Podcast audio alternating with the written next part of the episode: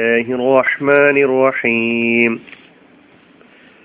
സൂറത്തുൽ ബയ്യിന ആയത് നമ്പർ ഒന്ന്, വിവരണം നാല്.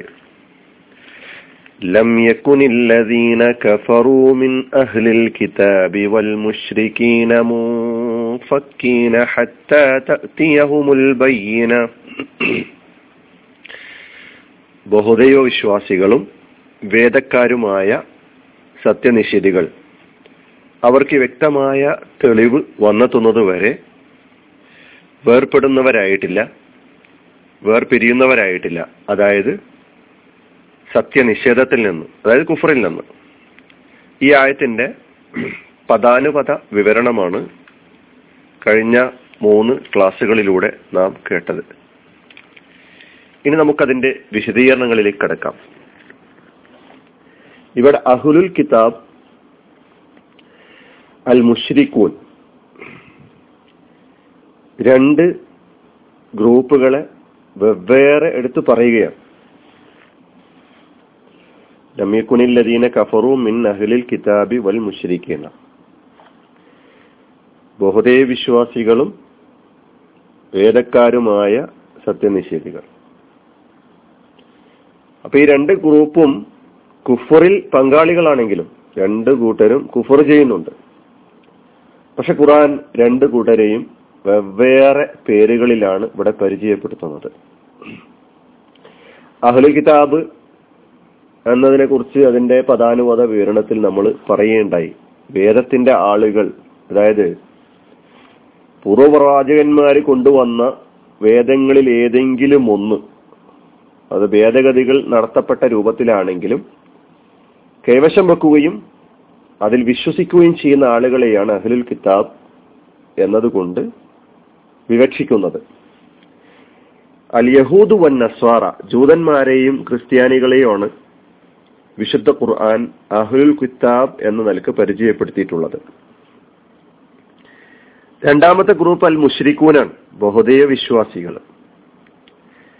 ഏതെങ്കിലും പ്രവാചകനെ പിന്തുടരുകയോ വേദം അംഗീകരിക്കുകയോ ചെയ്യാത്ത ആളുകളെയാണ് ഈ ആയത്തിൽ മുശ്രിക്കൂൻ എന്ന് പറഞ്ഞ് വേറെ ഗ്രൂപ്പായി പരിചയപ്പെടുത്തിയിട്ടുള്ളത്. അപ്പൊ അഹ്ലുൽ കിതാബും മുശ്രിക്കും ഖുർആന്റെ രണ്ട് സാങ്കേതിക പ്രയോഗങ്ങളാണ് എന്ന് മനസ്സിലാക്കാൻ വേണ്ടിയിട്ടാണ് ഇത്രത്തോളം ഞാൻ പറഞ്ഞിട്ടുള്ളത്. ഒന്ന് അഹ്ലുൽ കിതാബ്, രണ്ടാമത്തെ മുശ്രിക്. ഇത് രണ്ടും സാങ്കേതികമായ രണ്ട് പ്രയോഗങ്ങൾ. അഹ്ലുൽ കിതാബിന്റെ കാര്യം എടുക്കുകയാണെങ്കിൽ അവരുടെ വിശ്വാസങ്ങളിലും ആദർശങ്ങളിലും പ്രവർത്തനങ്ങളിലും ഒക്കെ തന്നെ ശിർക്പരമായ ആശയങ്ങൾ ഒരുപാടുണ്ട് എന്ന് വിശുദ്ധ ഖുർആൻ തന്നെ പലയിടത്തും പ്രസ്താവിച്ചിട്ടുണ്ട്, പല സ്ഥലങ്ങളിൽ പ്രസ്താവിച്ചിട്ടുണ്ട്. അവരുടെ ശിർക്പരമായ കാര്യങ്ങളെ, ബഹുദൈവ വിശ്വാസപരമായ കാര്യങ്ങളെ. പക്ഷെ ഖുർആൻ അവിടങ്ങളിലൊക്കെ അവരെ പരിചയപ്പെടുത്തുമ്പോൾ അഹ്ലുൽ കിതാബ്, ഊത്തുൽ കിതാബ് എന്നൊക്കെയായി പരിചയപ്പെടുത്തുകയായിരുന്നു. വേദം നൽകപ്പെട്ടവർ, വേദത്തിന്റെ ആളുകൾ എന്ന സാങ്കേതിക പ്രയോഗം ഉപയോഗിച്ചുകൊണ്ടാണ് അവർ അഭിസംബോധന ചെയ്തിട്ടുള്ളത്. മുശ്രിക് എന്ന സാങ്കേതിക പദം അവരുടെ കാര്യത്തിൽ ഖുർആൻ എവിടെയും ഉപയോഗിച്ചായിട്ട് കാണാൻ കഴിയുന്നില്ല. ശരിക്കും മനസ്സിലാക്കി വെക്കണം, അഹ്ലുൽ കിതാബ് എന്നതും മുശ്രിക് എന്നതും രണ്ട് സാങ്കേതികമായ പ്രയോഗങ്ങളാണ് വിശുദ്ധ ഖുർആനിന്റെ. എന്തുകൊണ്ട് ഇവിടെ രണ്ട് കൂട്ടരെയും രണ്ട് ഗ്രൂപ്പും രണ്ട് ഗ്രൂപ്പായി വേറെ വേറെ പറഞ്ഞു എന്നതിൽ നിന്ന് നാം മനസ്സിലാക്കേണ്ടത് അത് വിശുദ്ധ ഖുർആനിന്റെ പ്രബോധന പ്രവർത്തന ദൗത്യത്തിന്റെ, ആ ദൗത്യത്തിലെ ഹിക്മത്തിന്റെ വലിയൊരു മേഖല നമുക്ക് വായിച്ചെടുക്കാൻ കഴിയുന്നുണ്ട്. അഹ്ലുൽ കിതാബിന്റെ ശിർക്പരമായ പ്രവർത്തനങ്ങളെ കുറിച്ച് ഖുർആനിലൂടെ നാം ഖുർആൻ പറഞ്ഞത് നമ്മൾ കാണുമ്പോൾ സൂറത്ത് മാഇദയിൽ പതിനേഴാമത്തെ ആയത്ത് ലഖദ് കഫറല്ലദീന ഖാലൂ ഇന്നല്ലാഹു വൽ മസീഹു ഇബ്നു മറിയം, മറിയമിന്റെ പുത്രൻ മസീഹ് തന്നെയാണ് അല്ലാഹു എന്ന് പറഞ്ഞവർ സത്യനിഷേധിച്ചിരിക്കുന്നു. ലഖദ് കഫറല്ലദീന ഖാലൂ ഇന്നല്ലാഹ സാലിസു സലാസ, ദൈവം മൂവരിൽ ഒരുവനാണെന്ന്, അല്ലാഹു മൂവരിൽ ഒരുവനാണെന്ന് വാദിച്ചു നടന്ന ആളുകൾ തീർച്ചയായും സത്യനിഷേധിച്ചിരിക്കുന്നു. വഖാലത്തുൽ യഹൂദ് ഉസൈർ ഇബ്നുല്ലാഹ് ജൂതന്മാരുടെ പ്രഖ്യാപനം ഉസൈർ അള്ളാഹുവിന്റെ മകനാണ് എന്നാണ്. നസാറയുടെ പ്രഖ്യാപനം മസീഹ് ഇബ്നുല്ലാ അള്ളാന്റെ മകനാണ് എന്നായിരുന്നു. ഇതൊക്കെ അവർ ചെയ്തുകൊണ്ടിരുന്ന ശിർക്കാണ്. എന്നിട്ടും അവരെ അള്ളാഹു സുബ്ഹാനഹു വ തആല ഖുർആനിൽ അഭിസംബോധന ചെയ്യുന്നത് യാ അഹ്ലൽ കിതാബ് എന്നായിരുന്നു, അല്ലയോ വേദക്കാരെ. കാരണം അവർ അടിസ്ഥാനപരമായി അംഗീകരിച്ചിരുന്ന കാര്യം ഏകദൈവത്വം തന്നെയായിരുന്നു എന്നതാണ്. പിന്നീട് അവർ ശിർക്ക് ചെയ്യുകയായിരുന്നു.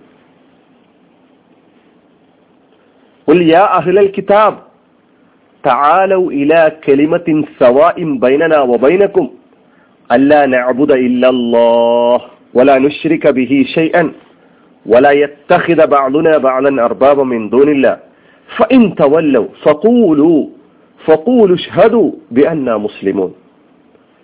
പറയുക പ്രവാചകരെ, ഇപ്പൊ നമ്മളോട് ഓരോരുത്തരോടും പറയാണ്, യാ അഹ്ലൽ കിതാബ്, അല്ലയോ വേദവിശ്വാസികളെ, എല്ലയോ വേദക്കാരെ, തആലൂ ഇലാ കലിമത്തിൻ സവാഇൻ ബൈനനാ വബൈനകും, ഞങ്ങളും നിങ്ങളും ഒന്നുപോലെ അംഗീകരിക്കുന്ന തത്വത്തിലേക്ക് നമുക്ക് ഒരുമിക്കാം, വരൂ.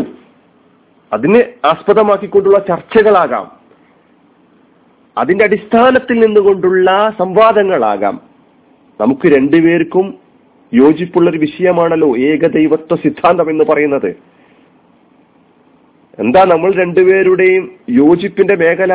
അതിതാണ്, അല്ലാ നഅ്ബുദ ഇല്ലല്ലാഹ് വലാ നുശ്രിക ബിഹി ശൈഅൻ വലാ യത്തഖിദ ബഅദുനാ ബഅദൻ അർബാബ മിൻ ദൂനില്ലാഹ്. അല്ലാഹു അല്ലാത്ത ആർക്കും വഴിപ്പെടാതിരിക്കുക, അവനിൽ ഒന്നിനെയും പങ്കു ചേർക്കാതിരിക്കുക, അല്ലാഹുവെ കൂടാതെ നമ്മിൽ ചിലർ മറ്റു ചിലരെ രക്ഷാധികാരികളാക്കാതിരിക്കുക. ഈ ഒരു പോയിന്റിൽ നമ്മളെല്ലാവരും യോജിക്കുന്നു. ഇതിന്റെ പ്രായോഗിക മേഖലയിലാണ് ചില ദൗർബല്യങ്ങൾ നമുക്ക് സംഭവിച്ചിട്ടുള്ളത്, ഗുരുതരമായ ദൗർബല്യങ്ങൾ. നമുക്ക് അടിസ്ഥാനങ്ങളിൽ നിന്നുകൊണ്ട് ചർച്ച ചെയ്യാം. എന്നിട്ട് ഖുർആൻ അവസാനം പറയാണ്, ഫഇൻ തവല്ലൗ, ഇനി അവർ ഈ യോജിപ്പിന്റെ വഴിയിൽ നിന്ന് അവർ പിന്തിരിയുകയാണെങ്കിൽ, അവർ പിൻവാങ്ങുകയാണെങ്കിൽ, തയ്യാറല്ലെങ്കിൽ, ഈ നിലക്കുള്ള ഒരു ചർച്ചക്കും സംവാദത്തിനും സംഭാഷണത്തിനും അവർ തയ്യാറല്ലെങ്കിൽ, ഫഖൂലു, അവരോട് പറഞ്ഞേക്കുക, ഇഷ്ഹദു, നിങ്ങൾ സാക്ഷികളായിക്കൊള്ളുക, ബിഅന്നാ മുസ്ലിമൂൻ, ഞങ്ങൾ മുസ്ലിങ്ങളാണ് എന്ന കാര്യത്തിൽ, ഞങ്ങൾ അള്ളാഹുവിന് വിധേയപ്പെട്ടുകൊണ്ട് ജീവിക്കുന്ന ആളുകളാണ് എന്നതിന് നിങ്ങൾ സാക്ഷികളാവുക എന്നാണ് അവരോട് അവസാനം പറയാൻ പറയുന്നത്. അല്ലാതെ നിങ്ങൾ മുശ്രിക്കുകളാണ് എന്ന് അവർ നിങ്ങൾ പ്രഖ്യാപിക്കുക എന്നല്ല അള്ളാഹു സുബ്ഹാനഹു വ തആല മുസ്ലിങ്ങളോട്, ഈ തൗഹീദിന്റെ വക്താക്കളോട് പറയാൻ ആവശ്യപ്പെട്ടത് എന്ന് നമ്മൾ മനസ്സിലാക്കേണ്ടതുണ്ട്. ഇതൊരു പ്രബോധന ഒരു പ്രബോധകന്റെ മാനസികാവസ്ഥ. തൻ്റെ പ്രബോധിതൻ ഏതെങ്കിലും ഒരു നിലക്ക് സത്യത്തിന്റെ വഴിയിലേക്ക് വരാനുള്ള സാഹചര്യങ്ങൾ ഉണ്ടാക്കി കൊടുക്കുക എന്നുള്ളതാണ്. അപ്പൊ വിശ്വാസ ദൗർബല്യങ്ങളോട് സ്വീകരിക്കേണ്ട നിലപാടിനെ നമുക്കിവിടെ നിന്ന് വായിക്കാവുന്നതാണ്. മുസ്ലിം സമുദായത്തെ സംബന്ധിച്ചിടത്തോളം പലർക്കും വിശ്വാസപരമായ ദൗർബല്യങ്ങൾ ഉണ്ടായിട്ടുണ്ട്. നമുക്കവരെ സ്നേഹത്തിന്റെ ഭാഷയിൽ തൗഹീദിന്റെ വഴിയിലേക്ക് കൊണ്ടുവരാൻ വേണ്ടിയുള്ള ആത്മാർത്ഥമായ ആഗ്രഹമുണ്ട്.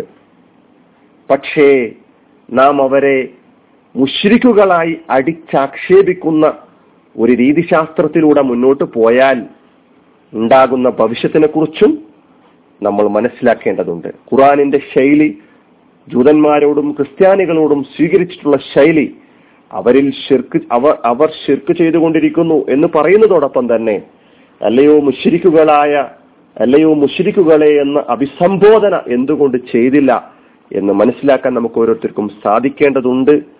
അല്ലാഹു സുബ്ഹാനഹു വ തആല ഒരു പ്രബോധകന്റെ മനസ്സ് ഇസ്ലാമിക പ്രബോധന പ്രവർത്തനങ്ങളിൽ ഉടനീളം, എൻ്റെ പ്രവർത്തനങ്ങളിലൂടെ, എൻ്റെ ഇസ്ലാമിക പ്രബോധന പ്രവർത്തനങ്ങളിലൂടെ ഒരാളെ ഇസ്ലാമിൽ നിന്ന് അകറ്റാനല്ല ഞാൻ ശ്രമിക്കേണ്ടത് എന്നും അയാളെ ഇസ്ലാമിലേക്ക് അടുപ്പിക്കാൻ സാധിക്കുന്ന തലത്തിലുള്ള പ്രവർത്തനങ്ങൾ കാഴ്ചവെക്കുവാനുള്ള തൗഫീഖ് നമുക്ക് നൽകി അള്ളാഹു അനുഗ്രഹിക്കുമാറാകട്ടെ.